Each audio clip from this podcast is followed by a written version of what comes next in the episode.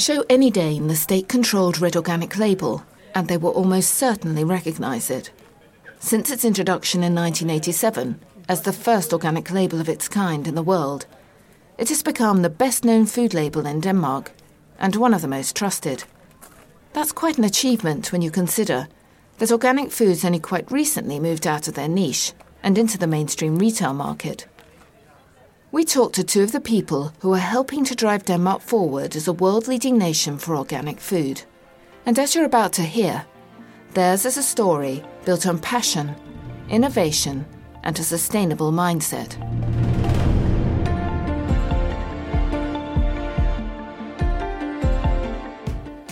I'm Kath Mersch, and this is Food Nation, live at the People's Food Festival on the beautiful Danish island of Lolland.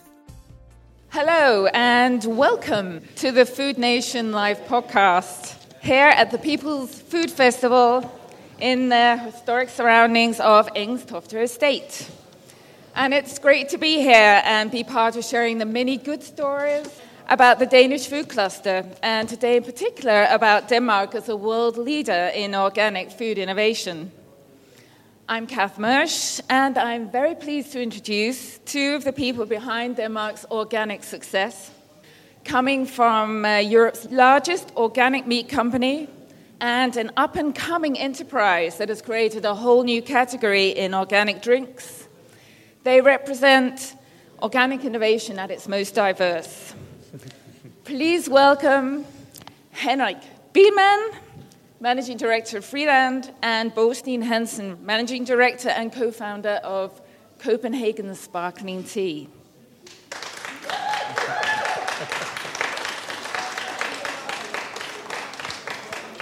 So I'm just going to start with you now, Henrik. Friland began with a handful of farmers in northern Jutland in 1992. Yes.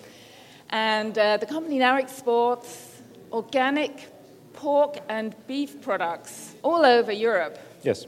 So, what has driven Friland since the beginning? Um, I, think it, it, really began with, with, as you say, a few farmers in, in the western uh, part of Jutland, north, northwestern part of Jutland, and, and uh, I think we still claim to say that it is really the roots from, from there that still drives us. It's still the organic DNA that drives us. It's still the, the belief in the organic uh, thought is still the, the, values that are behind the, the, organic production that drives us. Yes, and you've also had a very special collaboration along the way, I understand. Yes, I think right from the start uh, we, have, we had a collaboration with, with the Danish Animal Welfare Society, uh, and they have they helped us in, in getting started, and also to uh, along the years also uh, to, in developing us in, in, in, the way that we produce uh, the meat at the farms. So setting up the, the production protocols is, is done uh, in a very large degree in cooperation with, with them.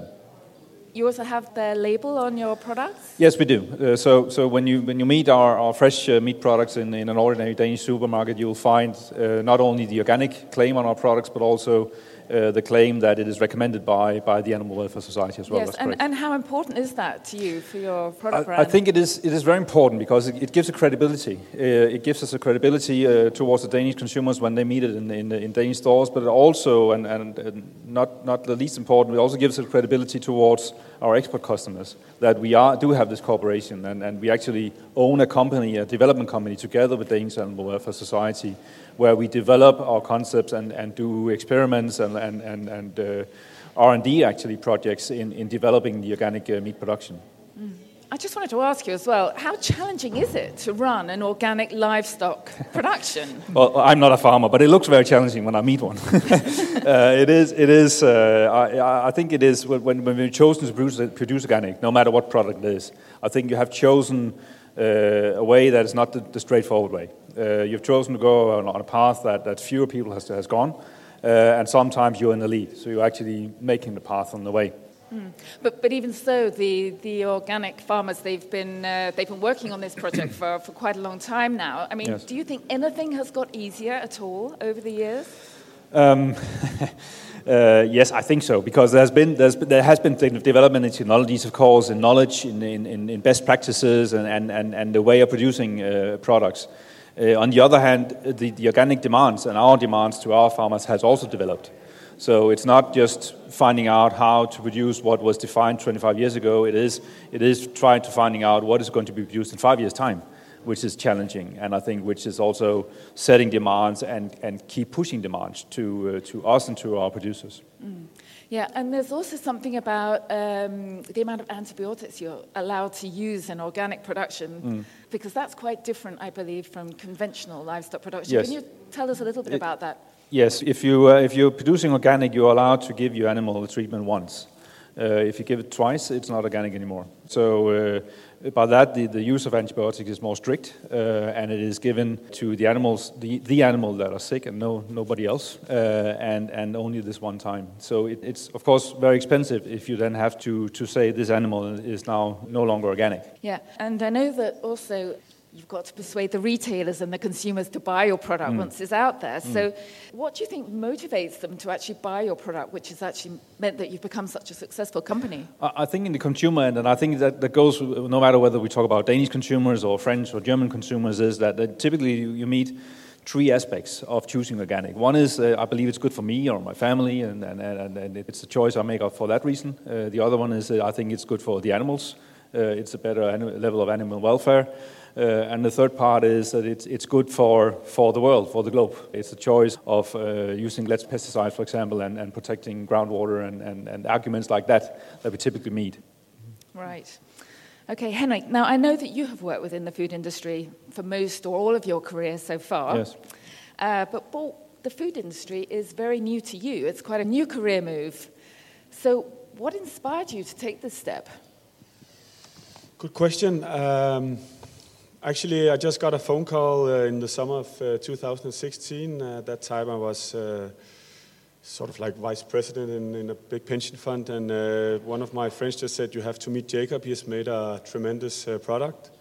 And then I looked at some of the tests he has been doing and put it in front of my wife and some of her friends, and the reaction I got was just absolutely amazing.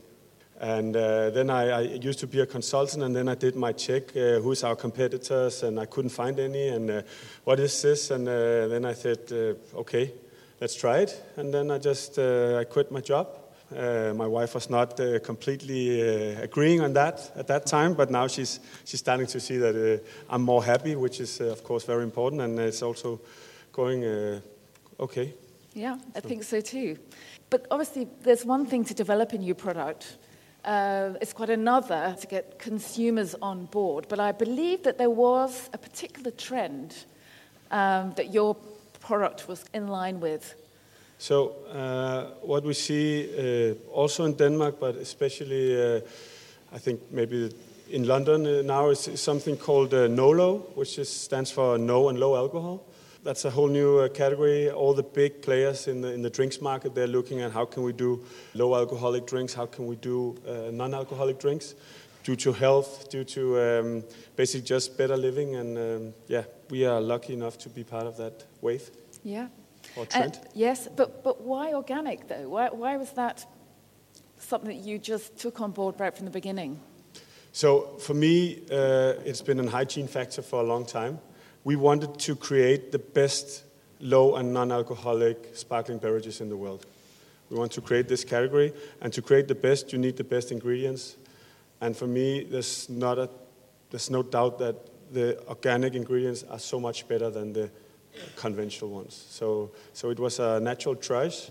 The target group, women in, in all ages, they expect healthy or semi-healthy products to be organic today, especially in the Nordics. Right. So. And, and, is it true to say that you have been quite a trendsetter within this particular area?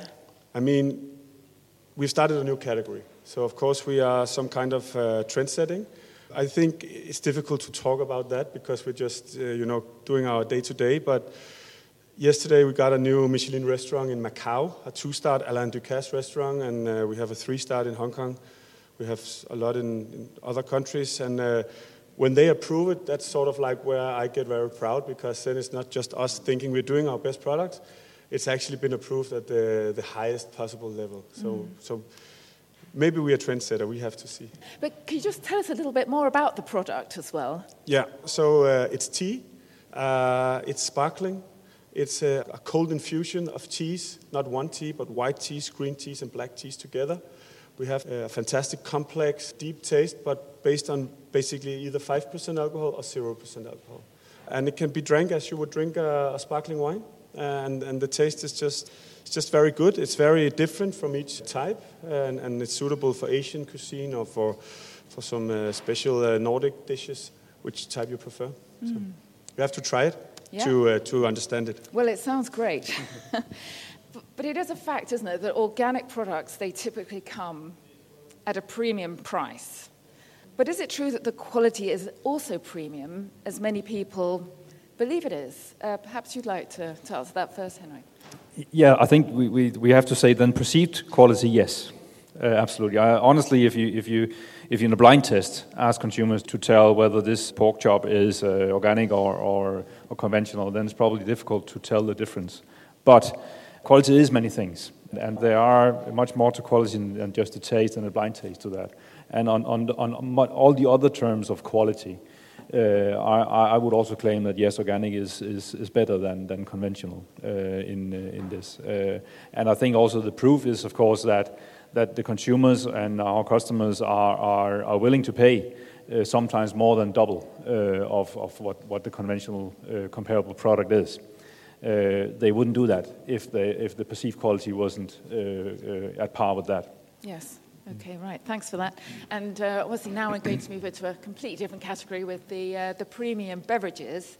And um, obviously your beverages are being sold to some of these uh, Michelin restaurants. So why is the organic aspect important to them? Basically, they are striving to get the best possible uh, quality, and that is uh, normally the organic part. Of course, uh, in the wine world, because it's so difficult to change from conventional to organic, you will see developing a little bit slower, but it will also evolve in the. In, you have the the natural wines. Uh, you get a more, more organic wines. You'll have vegan wines, uh, and it's the same for, for us in, in the tea world. Uh, it's it's it's about getting the getting the quality, but also their customers they expect more and more out of the products uh, from uh, sourced nearby the restaurant, uh, being organic, uh, all these kinds of things. The, the new Nordic cuisine is based on these principles, and we're just following that path. Yes, and clearly both your businesses are growing, so consumers are obviously buying more and more of your products. So, why do you think the trend towards organic food and drink keeps on growing, and uh, both here in Denmark and on your international markets? I think that one, one reason for this is that you see, first of all, you see uh, more consumers having more, more uh, financial possibilities to buy more expensive food. Um, that, that's one thing, and that's sort of a prerequisite. Uh, I think the, once you have that, uh, I think the, the, the, most important thing that drives it is that we, we do see a trend in all over Europe and I guess all over the world actually that, that consumers are more and more interested in also knowing what kind of food it is that they're getting or drinks uh, that, that, they're, that they're getting. So, and, and, and the possibilities of finding that out through internet, social media, and what have you is much easier today than it was just 10 years ago mm-hmm. or five years ago. I totally agree. Um, they want to know the story behind the product. So I actually think I've just been on a tech conference this week and I heard about 5G, the new uh, mobile, and I think you'll probably be able to see the place where the chicken has been growing. You'll see live pictures when you're in the shop. You want to see people picking the tea leaves. All that stuff is going to be more and more evolving. Uh, you want to know everything behind the brand. And of course, it's not a good story to show a chicken in a little cave or a, a tea leaf been sprayed with a lot of chemicals. So the honest, true products are the ones that will survive in the world of where everything is transparent. Mm, yeah. And in terms of your new drinks category, the organic mindset in Denmark has existed for some time now. How do you feel that has contributed perhaps to the success of your new enterprise? So we're a little bit more lucky because uh, at the moment on the Danish market, there's not a conventional product that is uh, 40, 50% uh, cheaper. So people don't have, a, they can only choose our product or they have to drink something else. What is happening uh, right now is now we're organic. And then we will move on to biodiversity. We'll talk about the UN global goals. Everything will be in place. Yes, and that was actually my next question um, about this organic mindset Could it be part of the answer to today's uh, sustainability challenges? Let's start with you, Henrik. It, it definitely can. Uh, is it today? No. Uh, we are on the way, yes, but we're, we, we are not at all at, at, uh, at, at, uh, at, the, goal, at the finish line. Uh, I think we are on the way, and we are well on the way on many parameters. we are, when you look at the organic production and you look at, at comparing that with, with the Sustainable Development Goals from, from the UN, th- there are many many parameters where I think organic can, can tick the boxes and say yes, we are we, we, we, we, we're certainly on the way. But there are also points where we are not. Uh, and, and I think it's important that we acknowledge that in the, in the industry and then set out to say, okay, how do we progress? How do we make sure that, that within the frames of, of, the, of the goals then, then uh, develop? I think it's very important that we then not focus then on one goal and then forget about the rest. But, and I think that that's where I think that the UN uh, sustainability goals are a very strong tool if they are used uh, in a balance. Yes, yeah. Would you agree with that, Bo? Yeah, I think uh, from a commercial uh, perspective, there will be a huge demand for products delivering uh, to these uh, kinds of goals. Uh, just look at the, the youngest generation, their perception of how you, you know, the whole thing of picking up waste at the moment, not using plastic, all these kinds of things, they will drive, they will create a demand, and, uh, and I don't see that should be a bad thing to be commercial if, if it's going to, to help the, the planet. So. That's right. Thanks to, to both of you. Henrik Biilmann from Friland and Bo Steen Hansen from Copenhagen Sparkling Tea for joining us today. And uh, if you'd like to hear this podcast again, it will be available on demand on the Food Nation Denmark website. So keep an eye out on that and enjoy the rest of the festival.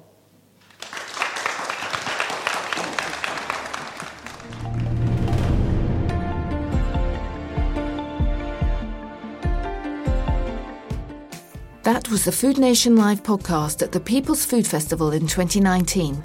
Two exciting days of debates, talks, and workshops. If you'd like to know more about organic food production in Denmark, check out our other organic news and publications on our website, foodnationdenmark.com.